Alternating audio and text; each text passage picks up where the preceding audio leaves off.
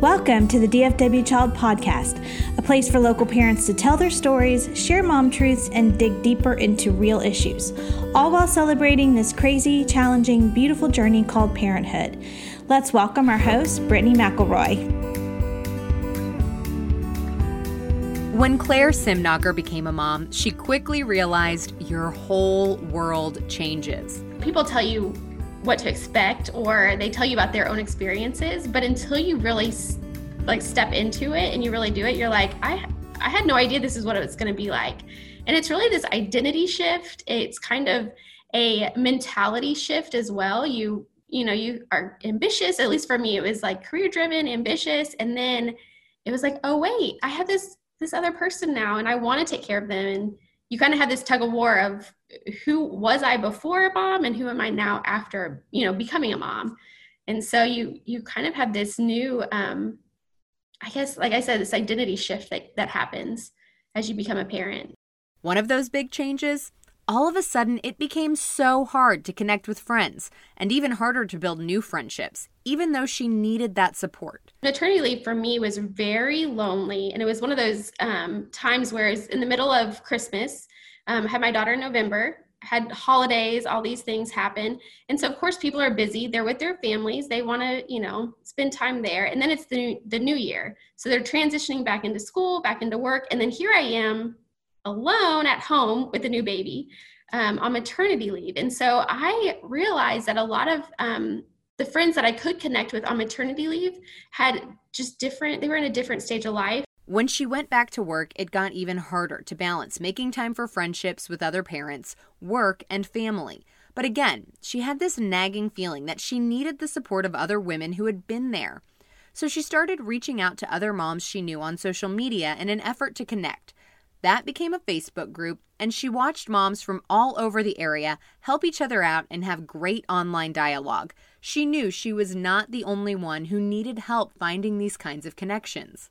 For me it, it kind of was like a breath of fresh air. It was one of those things where i realized i'm not alone and especially again kind of like that identity shift that happens as a mom.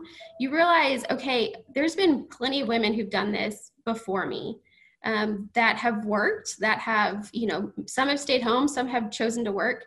And for me it was the how do i rearrange my schedule with daycare and full-time work and you know husband and also maintaining friendships? And that group of women um, for me really became a source of um, i would say just a source of life. Um, it gave me the ability to say okay there are people who are doing it well and i can model that but also when they had bad days and we could talk about it you know it, it gives you that sense of like i'm not alone that loneliness just kind of disappears and you realize okay even if it's hard i've got somebody by my side and so it it helps the virtual community was great because it gave moms a chance to connect with a lot of other people on their own time. They can they talk about real life stuff. You know, they comment and they say, "Hey, today was hard," or "My kid didn't want to sleep," or "My kid got sick," you know, and then they ask questions and advice. And so you can get one of the benefits of the social online communities, you can get a lot of advice and a lot of um, help and support from a lot of different people.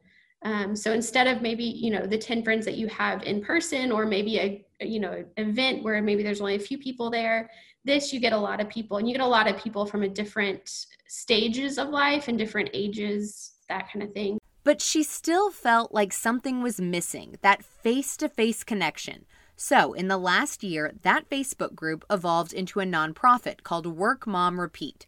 It holds monthly events to help working moms in the DFW Metroplex connect. Because an online community, you might sit there and say, Hey, I need advice or I need help.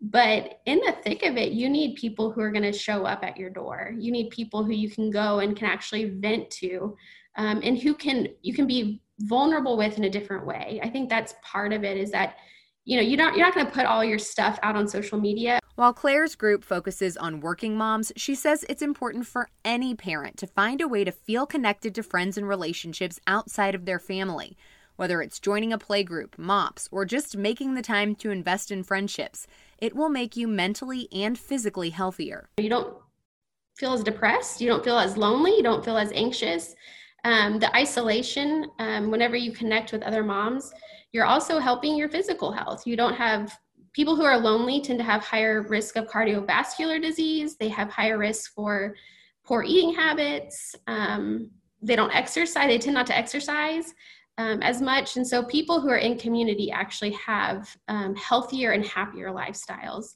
One thing she often hears from moms is that it can be hard to make new friends. She recommends a few things to help. First, get brave and initiate the conversation, and then follow up.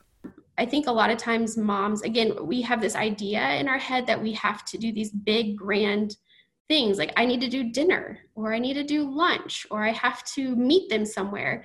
But really, a text just to check in or say, Hey, I had a great time. You know, I I look forward to seeing you at the daycare drop off again, you know, or can we talk for five minutes after the, you know, after you drop your kid off? Um, or I'd like to catch up. Just sometimes those little tiny bits of, of um, time can actually add up more so than even a dinner or these big events that we tend to think. And so I, I always tell moms just to try that first and just to invest in the small ways. Um, and if you have somebody the other thing too is inviting people into your like into goals so like i know if you want to read 10 books this year maybe invite moms into that that kind of goal those personal goals that you have and so say hey i'm going to be doing this does anybody want to join me and that way it's not necessarily hey i'm going to give you my whole life story right now and you know we're not going to get deep right now but each time you spend with that person or you invite them into certain areas of your life it tends to grow and tends to to develop into something different. And so it's just that intentionality and being consistent. She also recommends letting go of unrealistic expectations. You might not become best friends right away, but you can still offer support to each other. I think we have this fear, this underlying fear that people don't need me or you know, you tell yourself these lies that they already have friends, they already have a community, they already have connections like why do they need me and so i also tell people don't you know if you start believing those lies or you start believing those kind of narratives it's going to play out in your life. And so um, really try and reassess kind of what you're telling yourself and say okay people need people. People need to belong. We have this innate need to belong. So go and reach out. You know don't let the fear of maybe somebody rejecting you stop you from from reaching out or from trying. She knows from experience building these relationships can be intimidating and take time, but they're worth it. If you would like to get involved with Claire's group, you can find more information at workmomrepeat.org. Taking time for social interactions can also be seen as a form of self care. Sarah Robinson literally wrote the book on it. It's called Self Care for Moms, which is just so important and is a buzzword that we hear a lot, but it's often really overlooked. Social self care is one of the six types she outlines. After the break, we'll hear more about the importance of self care both for health and for your relationship with your kids and spouse. DFW Child Magazine's Real Kids casting call is now open for children up to 12 years old. Enter your child today to be considered as a 2021 magazine cover model. Each child will also be seen by Kim Dawson Agency, Wallflower Agency, and Grogan Management Agency, three leading talent agencies who are always looking for fresh new faces. Enter today at dfwchild.com slash realkids. Self-care can be hard to define. We hear all the time that we need to take care of ourselves, but what exactly does that mean? While it looks different for everyone, Sarah Robinson, the author of Self Care for Moms, says there are six types. You want to hit on all of them, but some may be more important than others. The different types are emotional, mental, physical, practical, social, and spiritual. Here's how Sarah describes each type. So there is emotional self care, which is taking care of your emotions, maybe dealing with negative emotions, working to create positive emotions. There's mental self care, which is similar but for your mental state. So, dealing with the negative thoughts that you have as a mom we all have those in this current state of the world. We all have those um, working to create positive thoughts as well. So, emotional and mental, I think, are the most important for moms in general, and uh, especially in this stage of life. Then there's also physical self care, which is taking care of your body. So, this is your nutrition, your exercise. There's practical self care. This is one I think moms are doing a ton of, and we look at it as the chores and to dos. Um, it is, but if you just shift your perspective that those chores and to dos actually help me, they help my family, they prepare me for the week. Um, you know, going grocery shopping is giving us healthy meals, it helps us do our physical self care. Those tasks start to feel more like they're helpful. It shouldn't be all the self care we do, like, that's not okay, but it is a part of self care. And then there is social self care, which a lot of us have been hit really hard in the social self care department in the majority of 2020 right now. Um, and even introverts need social self care. Like it may look different, and especially as we are still in a pandemic, how you get your social self care will look different, but that's still really important. And then there's spiritual self care. For some people, that's religion. For other people, it's more of their spirituality. So for some people, it's going to church or reading the Bible. For others, it's connecting with nature or meditating. And so each of these six types of self care are super important but not everyone needs the same amount or time in a given day or a given week. You know, someone who is very religious, for example, may want to connect with their religious self every day. Another person may find, you know, every other week is enough to connect with my religious or spiritual self. Um, certain things like mental self care should not be overlooked for very long. So each of those is really important. While it's nice to treat yourself in a big way every once in a while, the small things, five minutes at a time, can really be effective too. So you can do self care in as little as five minutes or less. Like sitting and breathing can be self care. Drinking your cup of coffee while it's hot can be self care. Opening your windows, getting some natural light, and doing essential oils or room spray, whatever your thing is, that can be self care. So it can happen in really short periods of time. I will say it shouldn't only be that. Like you shouldn't only do self care in five minutes at a time. But if that's where you start and you do a few of those a day, it really can add up. Another important part of self care do not feel guilty about it.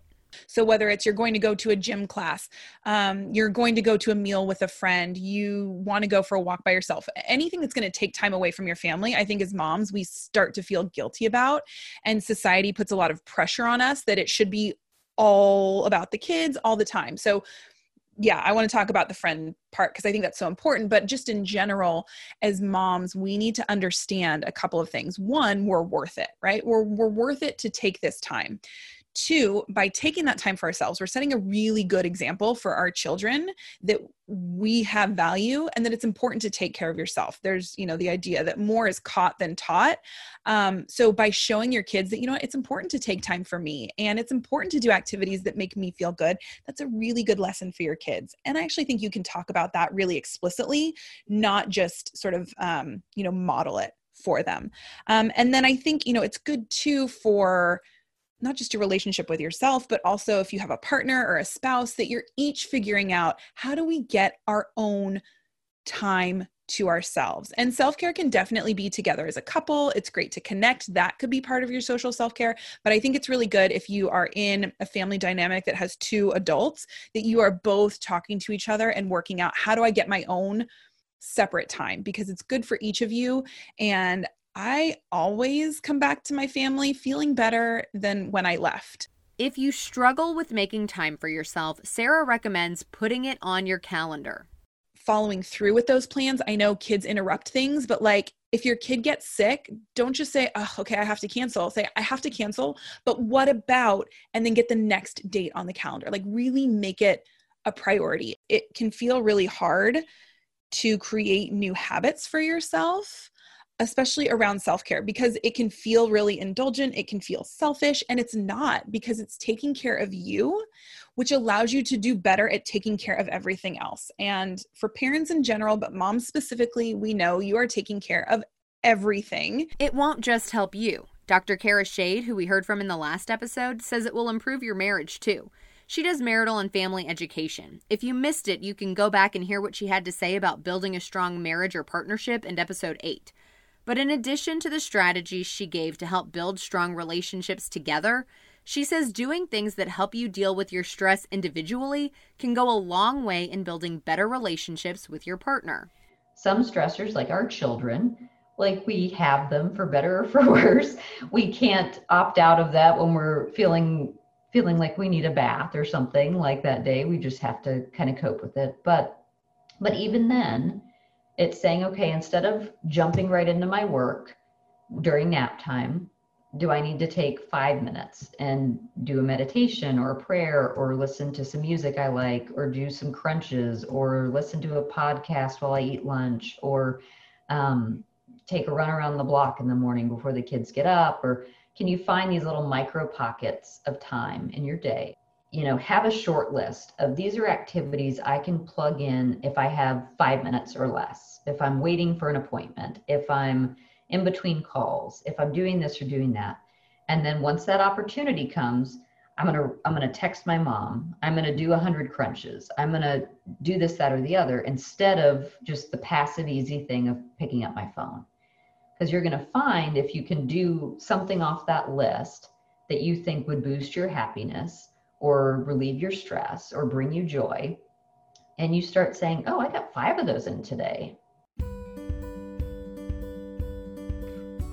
but the stress will overtake you and it will overwhelm your relationships if you let it. So that's one of the biggest pieces of advice for couples anyway under normal circumstances, but especially right now is find ways to manage your stress. If you're stressed and you're running on the red line, like what do you have left for your husband and your kids?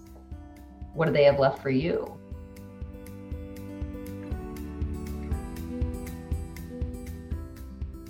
And isn't that good news? We should stop feeling guilty about taking a little time to do something for ourselves. It can actually make us better for our kids and the other important people in our lives.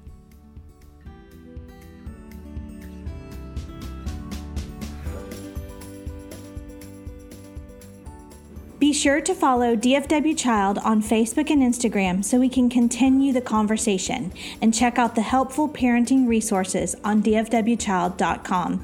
Until next time.